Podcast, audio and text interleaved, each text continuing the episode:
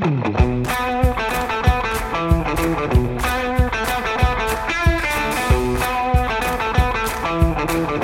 the American Association of Nurse Practitioners, I'm your host, AANP President Sophia Thomas. And this is NP Pulse, the voice of the nurse practitioner.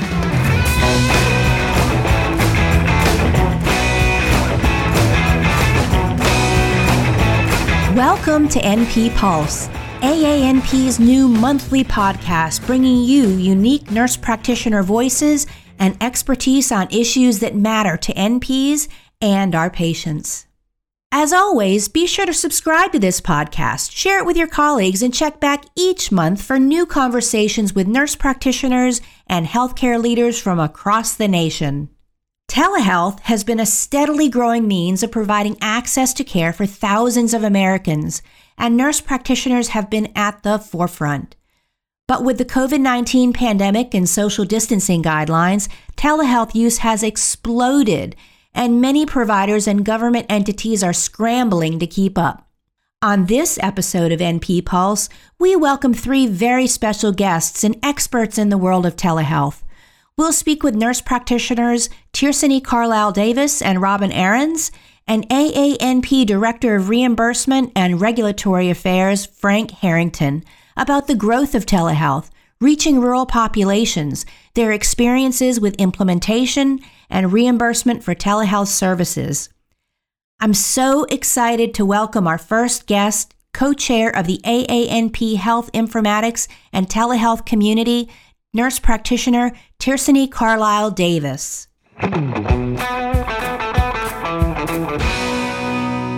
So, welcome to NP Pulse. Thank you so much, Sophia. I mean, it's uh, such a pleasure to be here. Um, I'm honored to have been asked um, to do this podcast. I love talking about telehealth and hope that um, I have something that everyone is wanting to hear.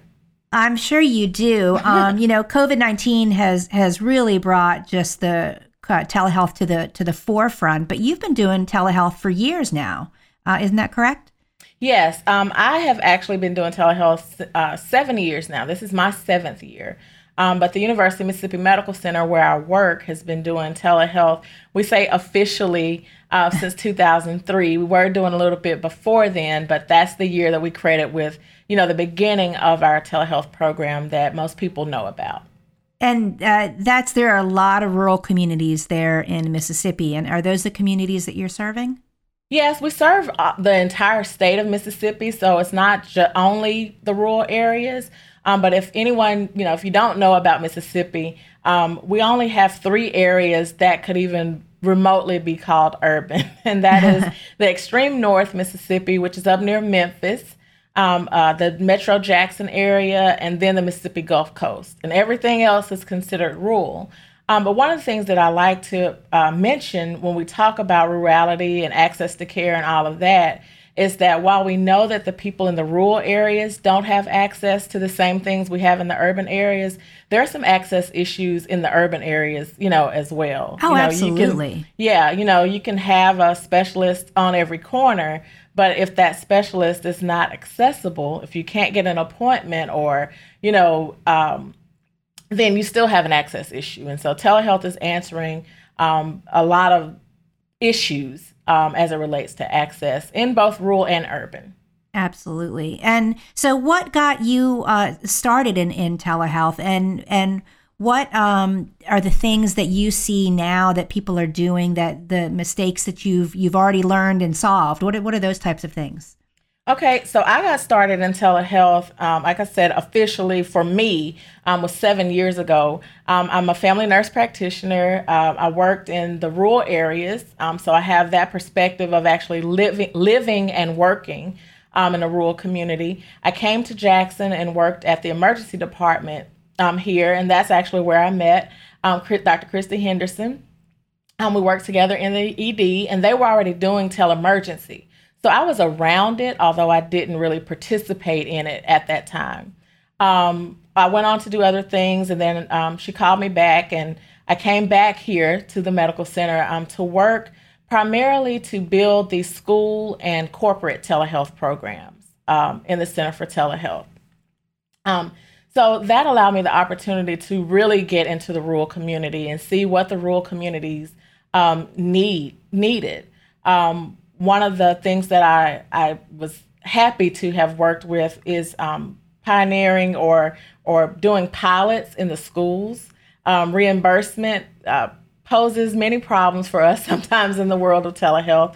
Oh, and I'm speaking pre-COVID, by yeah, the way, because yeah. right now, right, right now, in the COVID good. world, it's not as big of an issue. But pre-COVID, we had lots of reimbursement issues, um, and so we um, were able to do quite a few pilots in the rural community, in the schools, um, and that was really, um, really exciting um, for us.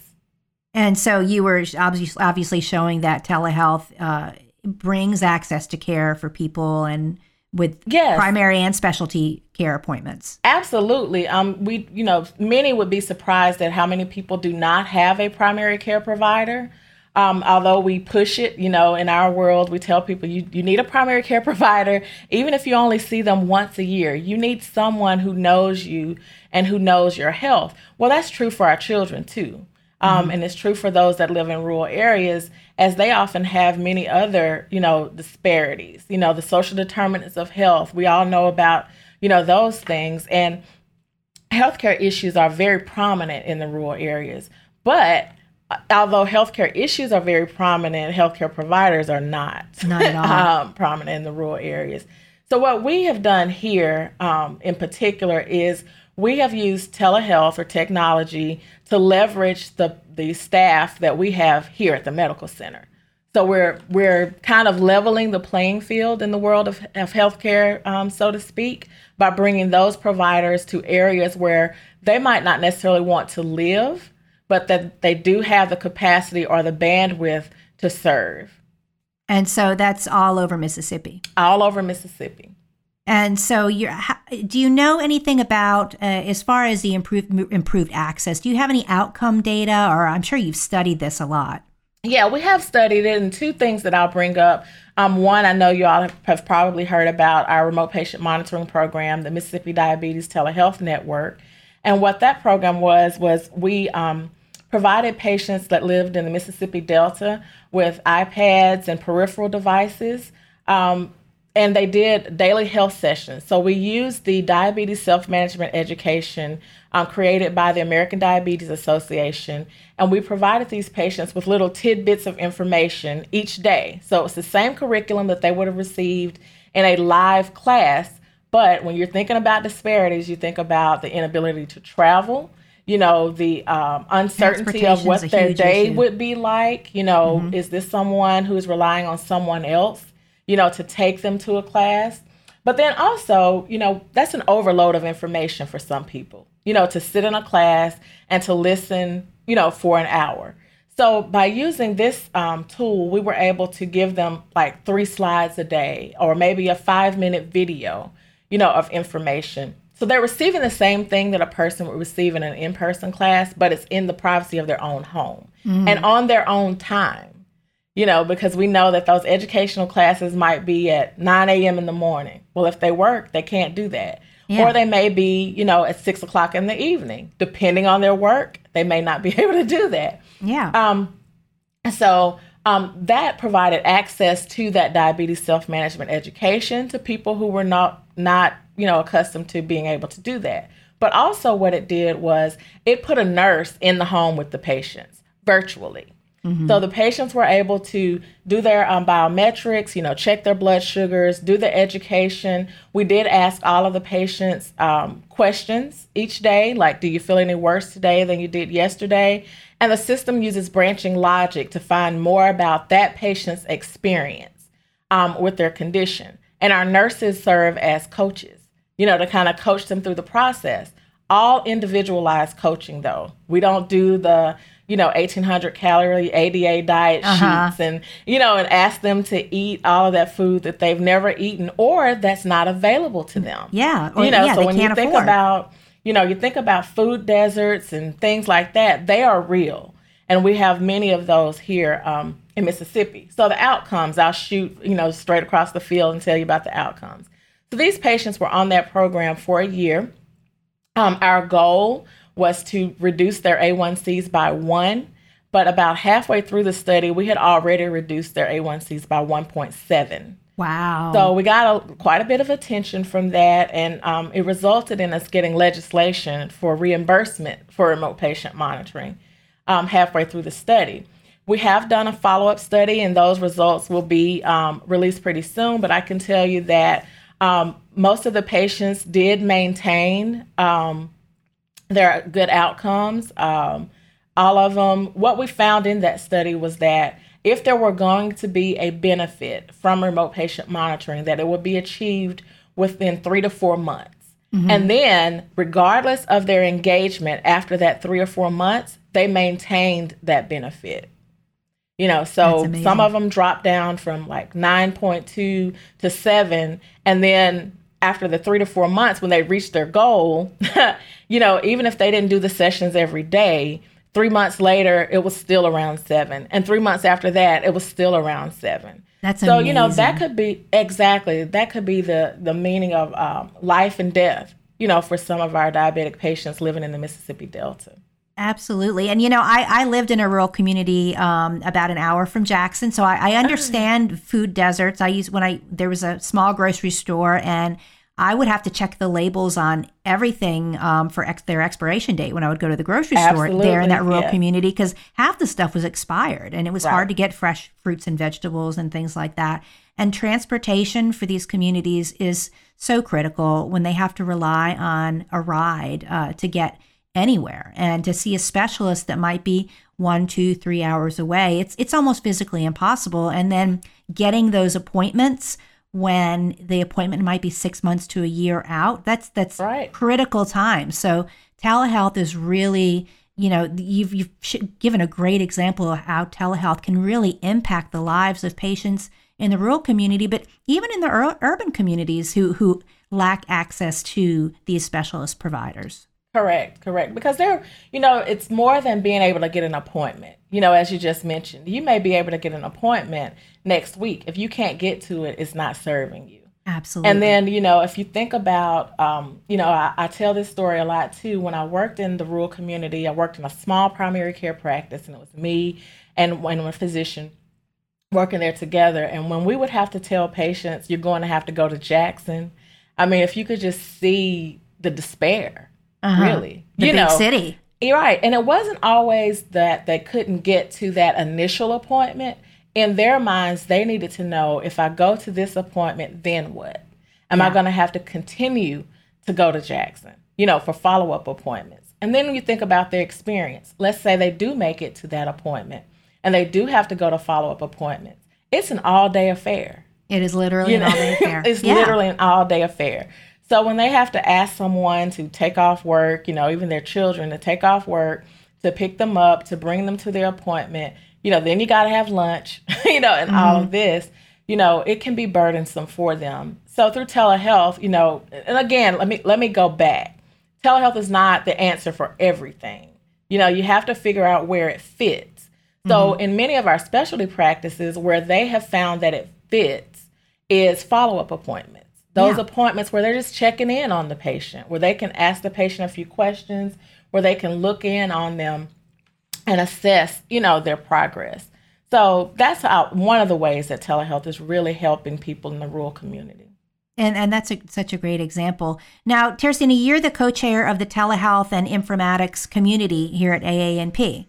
Yes. Um, I'm sure there's been a lot more uh, chatter. We've had a lot of members join. Um, can you share with us the things that nurse practitioners are talking about and sharing now uh, as it relates to all these new changes. And we have, you know, 64% of NPs now are reporting that they've integrated telehealth into their practices. What are you seeing as you talk to um, our colleagues?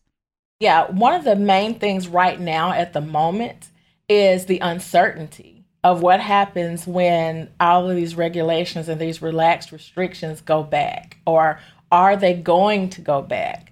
Um, to normal. Um, initially, you know, uh, immediately when COVID hit and we entered this pandemic, the questions were centered around more like, we don't know what to do. You know, how do we incorporate this?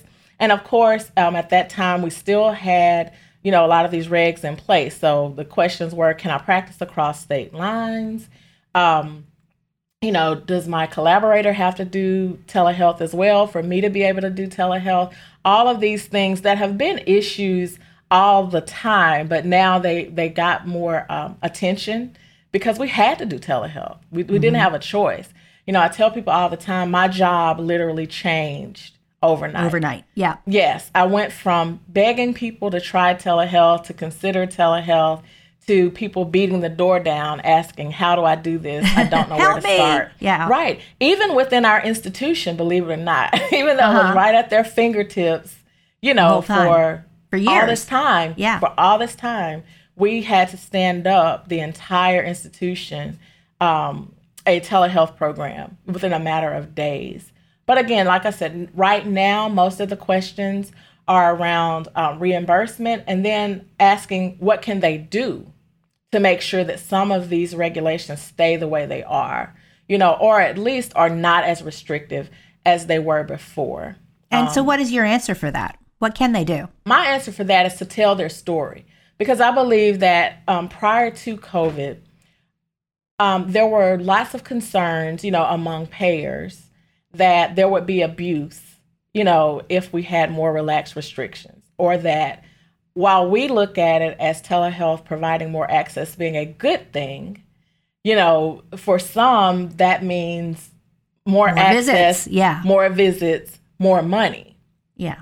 But that's not always the case. And I think that if we were to tell our stories, to document, you know, the data, like yes, mm-hmm. our telehealth visits went up, but how did we use telehealth? What types of visits were they? And then our telehealth visits went up, but then what what else happened? Were we able What was the get, impact? That's right. The and impact. Were, yeah. were we able to get more patients into the system that really needed to be in the clinic?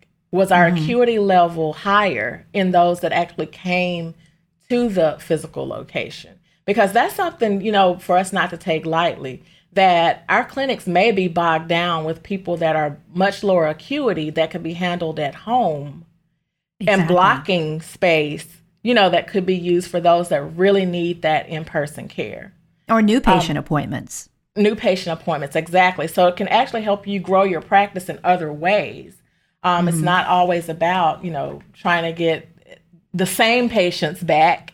You know, we want to grow our patient base. Uh-huh. Um, and telehealth is a way to do that. Yeah, and I think we're seeing a lot of that those conversations in the NP community. And I think if if NPs are interested, they can certainly join the telehealth and informatics community at aanp.org forward slash communities. And I think it's a great space for people to uh, share their stories, ask questions. You're you're the expert. You've been doing this for seven years now. Um, you had it mastered long before COVID. Well, so, and we have lots of other people in in our community that I consider experts. I mean, oh, we all have had, you know, we've all had different experiences, you know, different areas, you know, where we work. The landscapes in the states are different. Um, and so I that's one of the things that I love about the community is that Susan, uh, Dr. Susan Connolly Buck and myself are the the co-chairs of that committee. We don't consider ourselves the only two experts, you know, mm-hmm. in the community. Yeah. We go to the community ourselves and say, hey, y'all, you know, what are y'all doing? You know, mm-hmm. or we've had some questions about this. We know that some of you have experienced this or have some insight into this. Please share it um, with us. And so that is actually one of the things that we love about that community. So we certainly want people who still feel like they have a lot to learn, but we also want people who feel like they have a lot to share. Absolutely. Um, it, it's where it's very um, it's a welcoming environment, and we're just excited to see how much it has grown. Absolutely. And, uh, you know, Tierney, I appreciate your expertise and you coming to talk to us today. I know you've presented at conferences uh, for us for years because of your, your expertise and your knowledge in the area of telehealth and informatics. So I want to thank you so much for joining us today here at NP Pulse. Thank you for having me. I, I it's always a pleasure. Our next guest is an expert in telehealth and a longtime contributor to AANP. Please help me welcome nurse practitioner Robin Arends.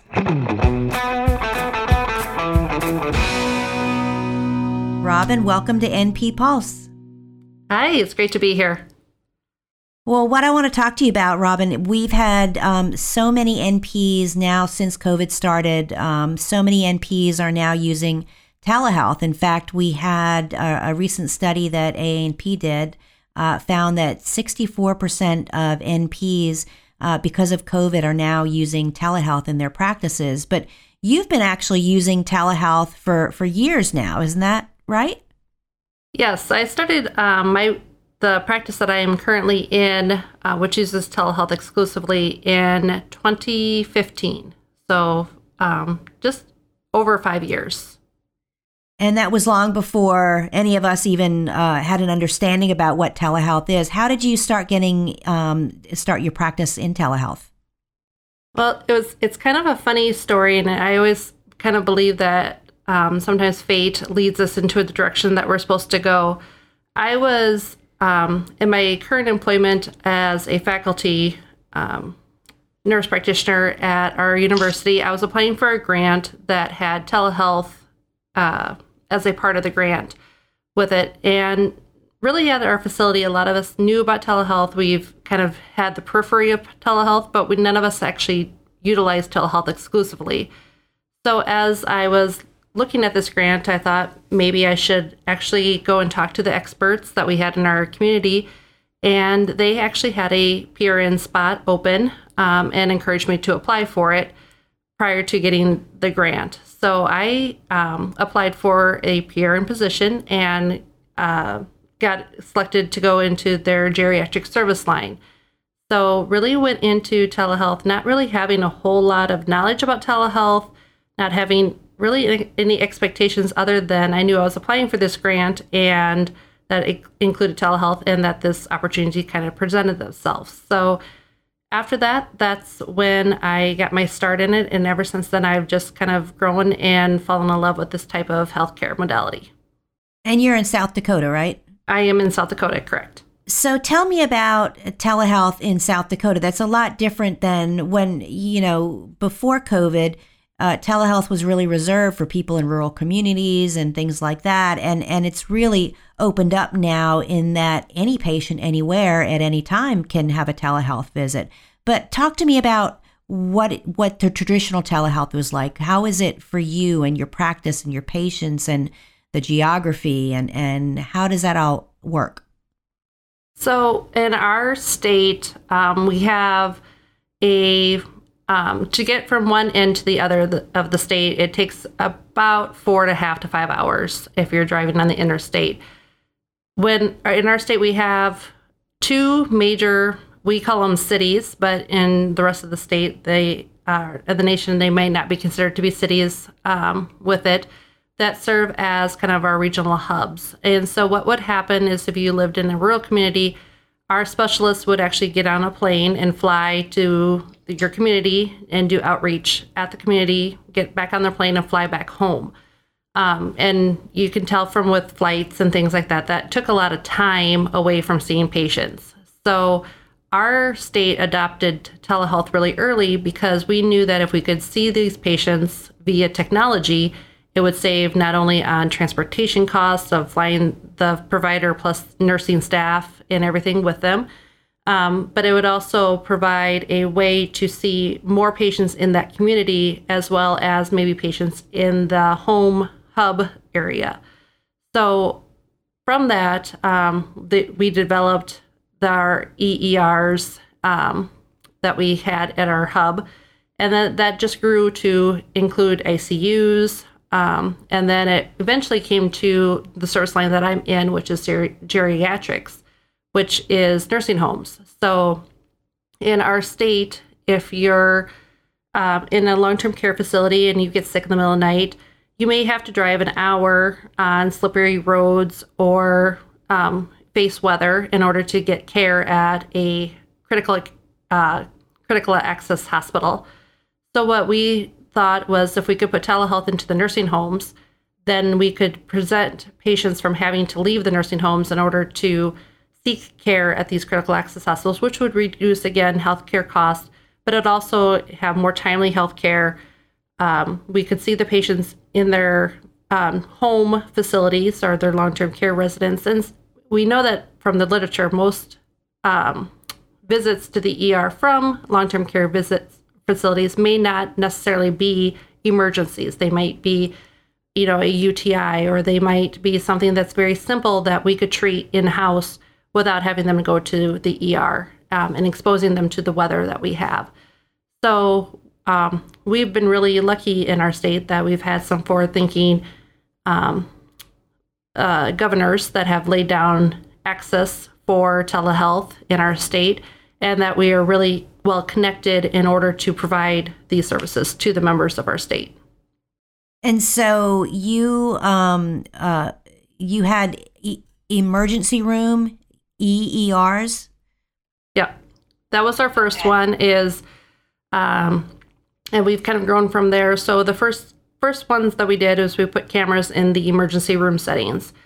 So we would mount them on the walls, and if somebody would come in that would ha- need emergency services, and perhaps the emergency that was coming in exceeded the scope of the healthcare provider that was in there, or perhaps they just didn't have a lot of traumas, or they didn't have a lot of that diagnosis because they were in a smaller community. They could uh, touch a button on the wall, the camera would light up. They would be connected to a ER physician as well as ER nurses um, and staff. So, and really, it was is it was meant to provide support to that hometown provider of providing the second opinion or arranging for transport if they needed to be transported to a larger hospital.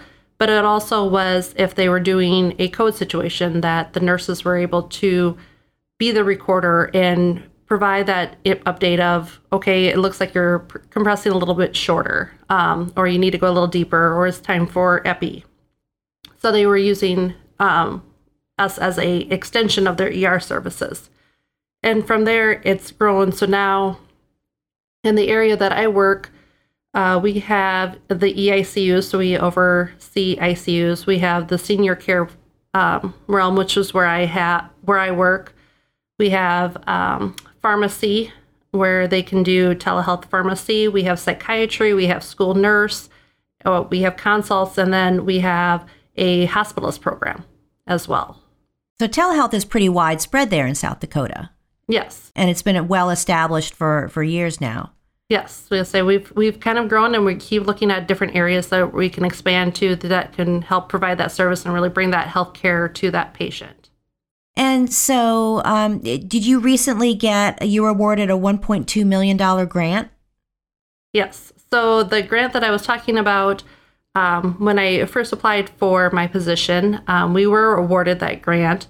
And from that grant, we worked with our healthcare partners. And what we were realizing is that there was um, providers that were like me, um, where they graduated from their training, and the telehealth was not a concept that was brought forth in our curriculum.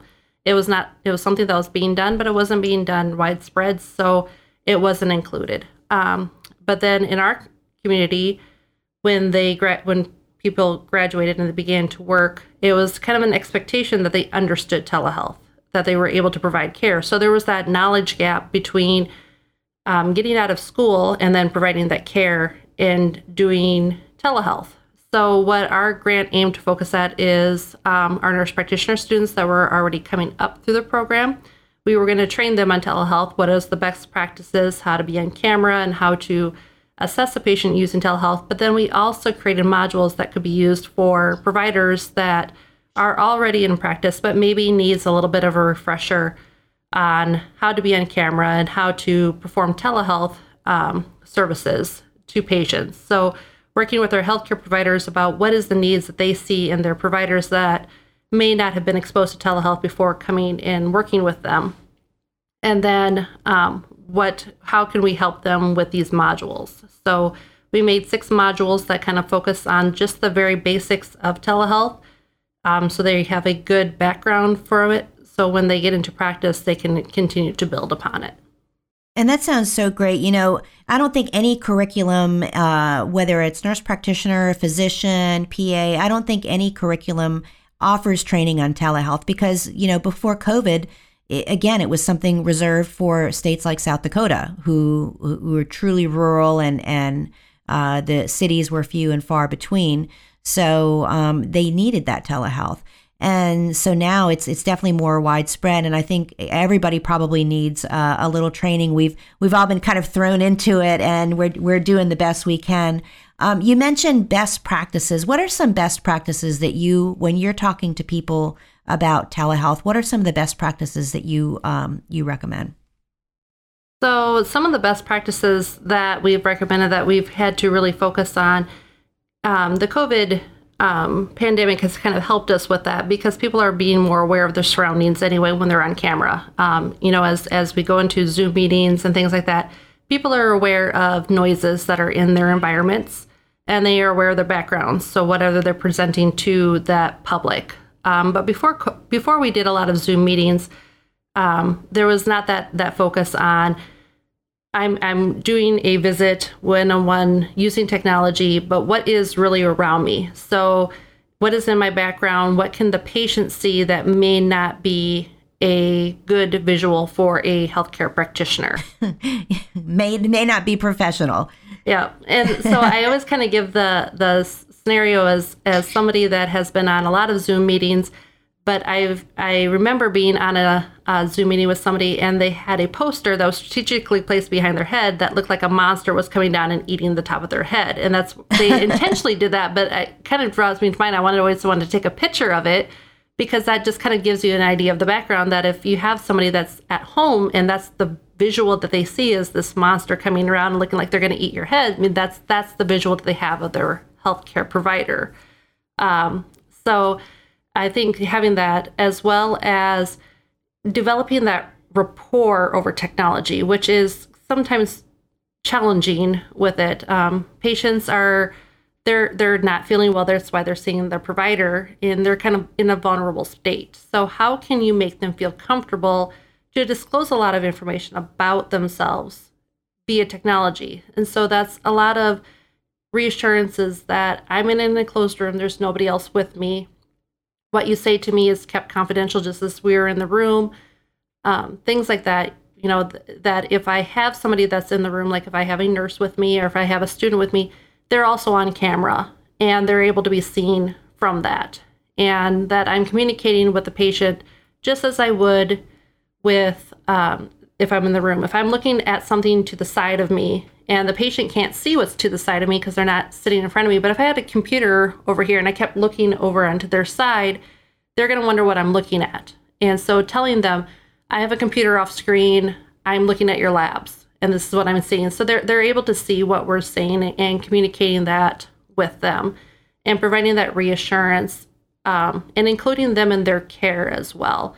I think that's the, one of the biggest challenges of working telehealth via technology is we lose that personal touch. Um, so we have to create that personal, authentic experience just by using connectivity um, as much as we can via tele via the video and our words with it. So sometimes it does take a little bit more time to get to know them and spending a little time. You can't just kind of rush right into your your visit, but you're kind of assessing what's going on in the community and what's going on in their their environment and getting to know them as a person to develop that relationship so they feel comfortable over technology.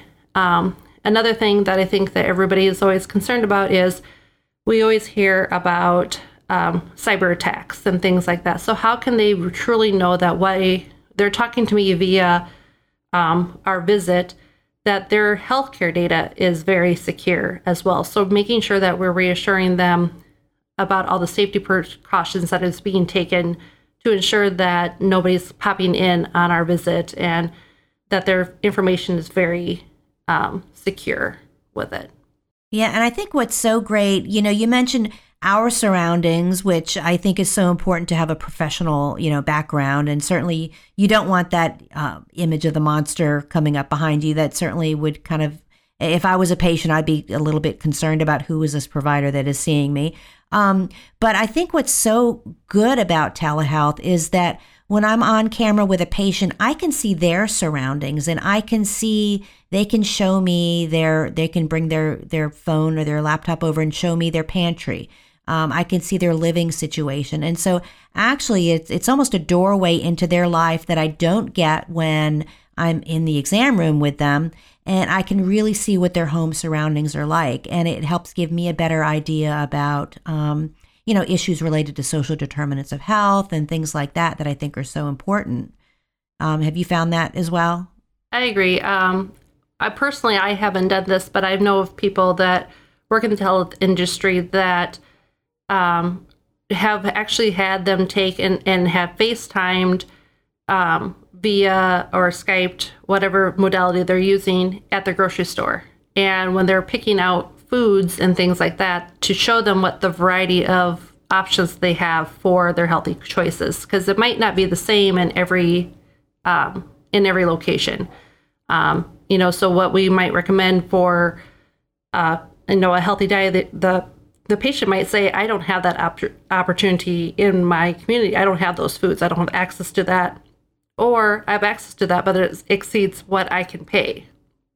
Yeah. So having a nutritionist or dietitian look and see what is going on, like you said, in what is in their cupboards and what is in their refrigerator, um, what access do they have, but then also going on the grocery store um, with them. I've actually had um, some colleagues up in North Dakota that have done um, physical mobility. So they've looked around the house um, for geriatric patients to see is is there rugs on the floor?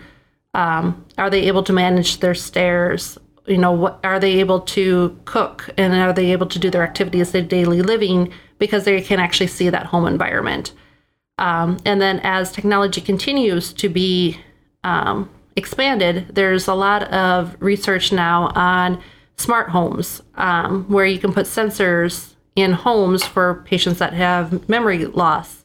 And you can have the sensor of telling the stove is left on, so after so many minutes, the stove turns off um, to prevent that. Or they can actually track to see where that patient is in their home in order to try to keep them in their houses longer and keep them more um, in their home environments longer by using these technology and seeing how people are, are moving within their environments. That's amazing. And and I remember um, uh, last year I heard you speaking about uh, telehealth, and you actually talked about uh, these kits that the patients can buy from Best Buy. Um, that have and what are in the, what are in those kits? So there um, are kits that you can buy, and say Best Buy is in our area that sells them, but it can connect the patients at home to telehealth. So if you go and buy um, the kit, which comes with kind of an iPad type of device, but then it comes with something that's even smaller than your cell phone that you can hold over your heart, and it can um, not only can the provider on the other side when you connect via um, connect via online, they can hear your heart, but they can also tell what your pulse rate is um, by listening over the heart. You can hold it over your forehead, and it can tell you what your temperature is.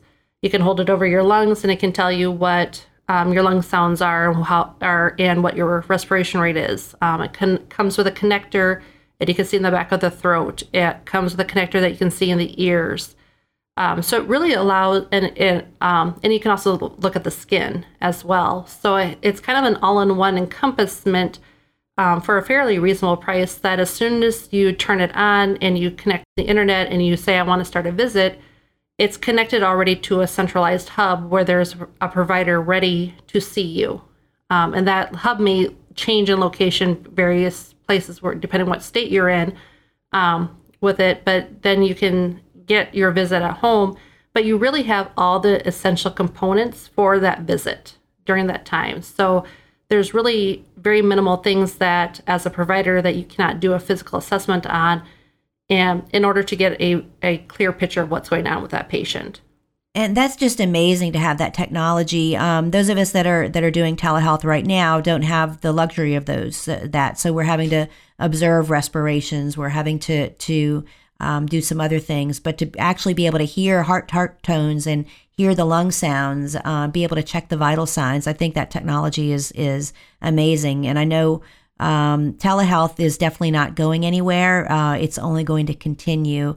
Um, when I spoke with HHS Secretary Azar um, a few months ago, um, he, uh, specifically about telehealth, he said, "Don't worry, telehealth isn't going anywhere." So I really see this as the wave of the future and a way to improve access to care for patients who would otherwise go without. And, and it's not just for those in the rural communities anymore. It's for people who are too busy at work and, and can't get away, but they might have a 15 minute uh, break at, at work and can dial in for a telemedicine visit. And so I really see this as a way of improving access to care for patients um, a- across the United States, everywhere, um, not just in those rural communities anymore. Yeah, we um, I said we we have a high flu season usually outside of COVID, so we use also use a lot of telehealth visits to prevent patients from coming in when they're most infectious with flu um, during the winter months. Because what inevitably happens is you have somebody there for their well child check or their well adult check, intermixing with ill patients who are highly contagious, um, and you know, so you come in for your well ch- visit and you leave and you know a few days later you become ill with the flu. So during our, the height of our flu seasons we'll do a big campaign saying why don't you utilize telehealth if you think you have the flu? Um, because we can assess you and diagnose you over a computer screen to limit your your exposure to other people in the community. And you can also avoid exposing other people who may be there for healthy visits uh, to be seen as well. So that's a great idea, and that that's something that we could all be doing now, um, uh, as well. No matter whether you're in South Dakota or here in Louisiana, um, that might be a good uh, way to practice, uh, especially this year with uh, COVID around as well. Yeah, we've used a lot with our homebound geriatric patients that are at higher risk as well. You know, the patients that you just really do not want to have exposure to anything in the clinic environment. Um, so we we have set up a lot of our, our patients that are more higher risk and uh, are elderly as well um, to utilize telehealth first. And then if we need to bring them in, it's for very short visits with it. That makes it a lot easier. Get them established over telehealth and then bring them in for the shorter visits. Robin, I want to thank you so much for joining us today. And, um, you know, I appreciate you've served as the, um, the co chair for the telehealth uh, specialty practice group at AANP and um, I, you've done so much with telehealth in educating our members um, for years now. And so, thank you so much for joining us. Um, it's been a great conversation. All right. Thank you very much for having me. Our final guest today is possibly the top expert in the country when it comes to nurse practitioner reimbursement. Here to talk about this subject as it relates to telehealth, let's welcome AANP Director of Reimbursement and Regulatory Affairs, Frank Harrington. Welcome to NP Pulse. Thank you very much and happy to be here. I'm so glad you're here. You know, Frank, COVID has really um, uh, highlighted the, the use of telehealth, and now we have 64% of nurse practitioners using telehealth in their practice. It's really no longer just for the people in the rural areas. We've talked to other NPs who are using it um, in community health centers and practices in cities. Uh, they're using it to increase access for psych mental health patients, and they're using it to improve uh, quality indicator outcomes for specific disease uh, problems now. So it's really, really taken off. Can you explain what your role has been as far as reimbursement for telehealth? Sure, and yeah, absolutely, totally agree with that. It's been an enormous um, boon for NPs and all providers really to see the flexibilities that uh, the Centers for Medicare and Medicaid Services, CMS, and uh, other pr- and private payers have put in to make sure that telehealth u- utilization could increase during a time when it was really necessary. So we've been working a lot with the administration to provide them with the information that they need to know from our members about how they're using telehealth, what the barriers are, what additional changes could be made, and then the next question is, you know, what lessons are we learning during COVID 19 that could be brought outside of the context of the public health emergency and be extended to just care delivery moving forward? So these are all some of the issues that, you know, we've been having ongoing conversations, not only with the administration, but with private insurers as well to really uh, make sure that the the benefits from telehealth that have uh, come into play during this this pandemic can be continued and and really uh, perfected to continue to improve care delivery. And so, what types of things are you hearing from NPs as you, you talk to NPs from all over the country, I'm sure? Absolutely. And you know, one to to get back to the first point you made, when we've talked to NPs and when we've surveyed NPs, um, the importance of telehealth and increasing telehealth utilization has been true in both rural and urban communities. And one of the primary barriers to telehealth that existed even before the pandemic um, was that Medicare would only cover telehealth in rural communities with a, a couple of exceptions. And they have waived that during the public health emergency. And it has been huge for, for providers in metropolitan and urban areas. And what's been really interesting in the data that we've gotten back when we've surveyed our members, you know, those barriers to care that um, that people, uh, I think, oftentimes uh, associate solely with the rural communities are equally true in urban centers. Um, difficulties with transportation, difficulties getting in to see clinicians, and so we've seen pretty much equal telehealth utilization across the board. So I'd say, you know, number one, um, expanding telehealth so that it is covered by Medicare nationwide has probably been the most important change. And along with that is that you know previously uh, Medicare would only cover telehealth when the patient was in what they call quote unquote an improved originating site. So that could be a clinician's office, that could be a hospital. But what it really amounted to is that the patient would have to to go somewhere in order to receive telehealth, which is somewhat counter, counterintuitive.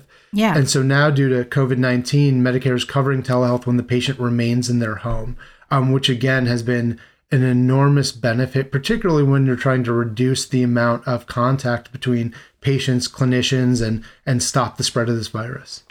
Exactly. And so, I mean, I think the key thing is, is patients are now able to stay in their home. So, what are some things that you're hearing from CMS uh, now? Uh, what are the things that you've seen over these last several months that they're doing and, and uh, their responsiveness? And then what do you see going forward for telehealth? Yeah, so they've they've really been trying to push the limits on you know what they are able to do with their statutory authority to continue as many of these benefits moving forward.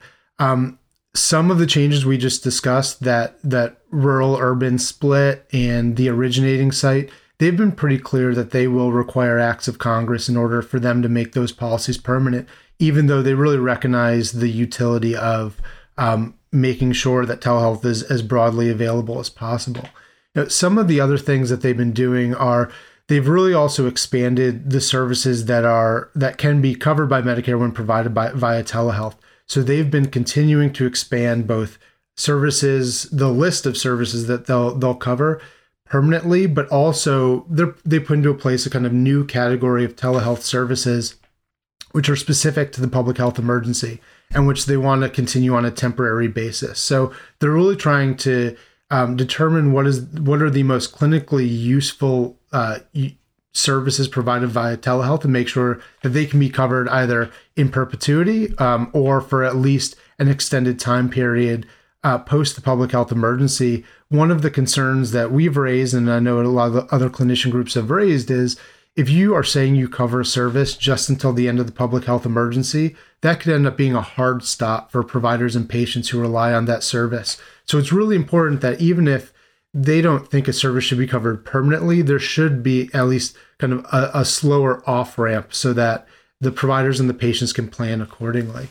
Um, the other service that has been discussed a lot because it wasn't previously covered by Medicare uh, were audio only communications. Um, typically, Medicare has determined that for a service to be a covered telehealth service, it has to be there has to be an audio and video component um, they have heard from so many member from so many patients and so many providers during you know this pandemic that audio only is really really really important because so many patients don't have the audio video capabilities um, whether it be issues with broadband or simply just not having the device necessary to have an audio video telehealth visit. So cms has been listening to that. Um, they still feel that as a general matter telehealth services do have to be audio video uh, but in this year's fee schedule, they approved what they're referring to as an extended um, an ex- an extended kind of e visit where uh, a clinician and their patient will have an extended conversation that's not meant to be in lieu of an in person visit, but is really meant to assess whether or not an in person visit is necessary. That's longer than previously approved visits. So they're trying to toe that line of uh, continuing audio only in some respect, even though they view they still think there are statutory limitations on how far they can go. And I can tell you from personal experience doing telehealth with my patients. You mentioned the connectivity problems. I would I would try to start the visit using my um, my EMR, the built-in um, you know video capability in the EMR. Mm-hmm. The patients had trouble using it, so then I would have to call them on on Doximity or DoxyMe um, using my cell phone and sometimes that their connectivity was horrible and they'd come in and out and and so I we I would eventually have to just go to using my phone and just calling them directly to do that visit. So I, I definitely see the need of continuing even that telephonic um, uh, uh, visit because I think it is so important to have that contact with the patients. Absolutely, and, and the other piece of that as well is. Typically CMS also would only approve certain you know, technologies for for that audio video telehealth visit you know due to HIPAA and other compliance issues. But but given the pandemic they have they have also given some flexibility for more use of things like FaceTime and Skype and and modalities that are more common but are less typically used for telehealth. But I think there's the expectation that that's not going to be something that's made permanent. So as those start to be rolled back there will still really be that need for an audio only visit when patients don't have access to some of the, the ways that telehealth is typically offered. Exactly. So, do you feel like CMS is being responsive to uh, what uh, all, all the advocacy efforts that you guys have put forth? I do. I certainly think that they they have been listening, and they've been pretty clear as to, you know, they they know that um, telehealth has been extremely important. It's probably the most widely reported change to them during the pandemic that people have been asking them to to maintain um, in certain respects. But and they've also been clear where they feel like they're statutorily uh, limited, and so they you know they have been been clear with the provider community as to what we can do legally and what we where we would really need Congress to step in and take some action. And yeah, you mentioned an act of Congress. You were talking about a literal act of Congress yes, to, to do a literal that. act of Congress.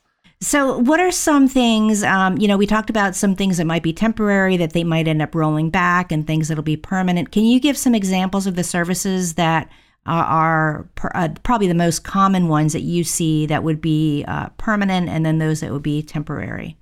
Sure. So they've they have finalized um, that they're going to make permanent certain group psychotherapy visits uh, more more psychology services, home and domiciliary, domiciliary visits that previously had not been approved um, permanently.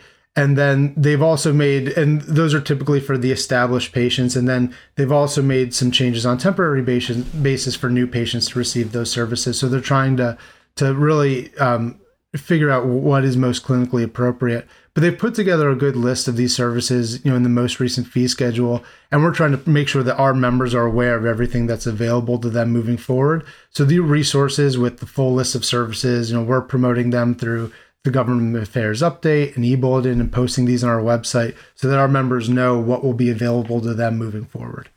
That'll be great. And I'm sure we can link some of those resources to this podcast as well really? for our listeners.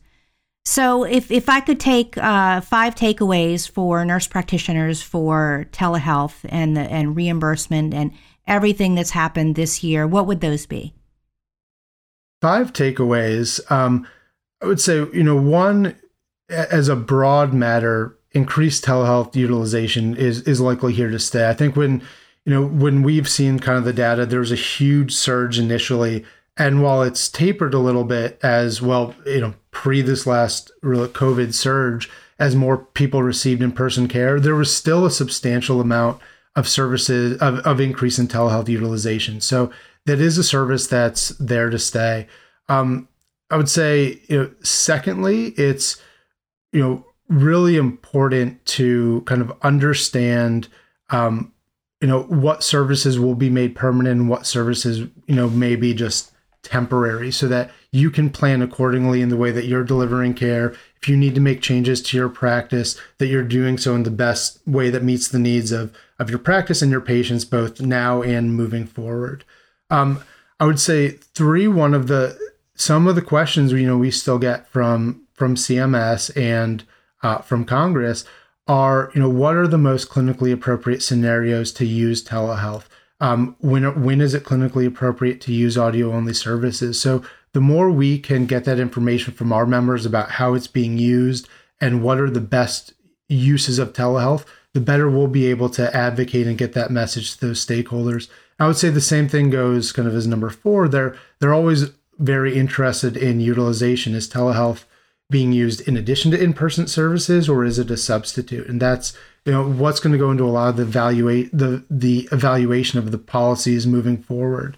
Um, you know, and then finally, you know, I think it's really important that you know we continue to remove a lot of the barriers to care, things like making sure that NPs are able to practice across state lines, because a lot of the conversations regarding telehealth are going in that direction. Um, and how can we make it kind of a universal nationwide service where clinicians can go state to state? So removing those barriers that impact NPs is a really important component of that.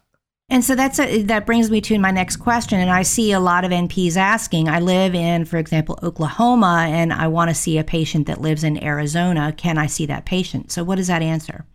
The answer is it depends. Um, it depends what state you're in. It depends what state you're trying to provide care. And you know, this is really want to um, promote our the work our state team has been doing on that front because they've been tracking the state by state changes on telehealth and, and really all other waivers and flexibilities, which is a much bigger lift than just tracking the federal government, I can say. So, real big kudos to them.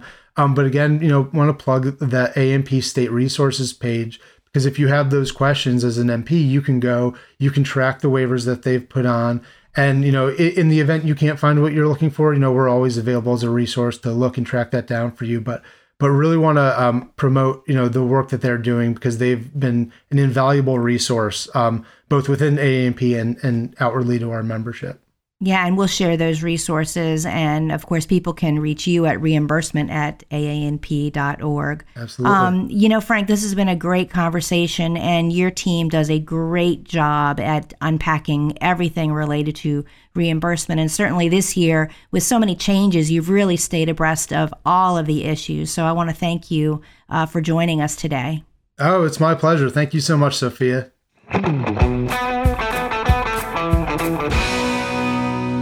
Well, thank you so much to all of our guests today. It's been a pleasure speaking with you and gaining your perspective and insights.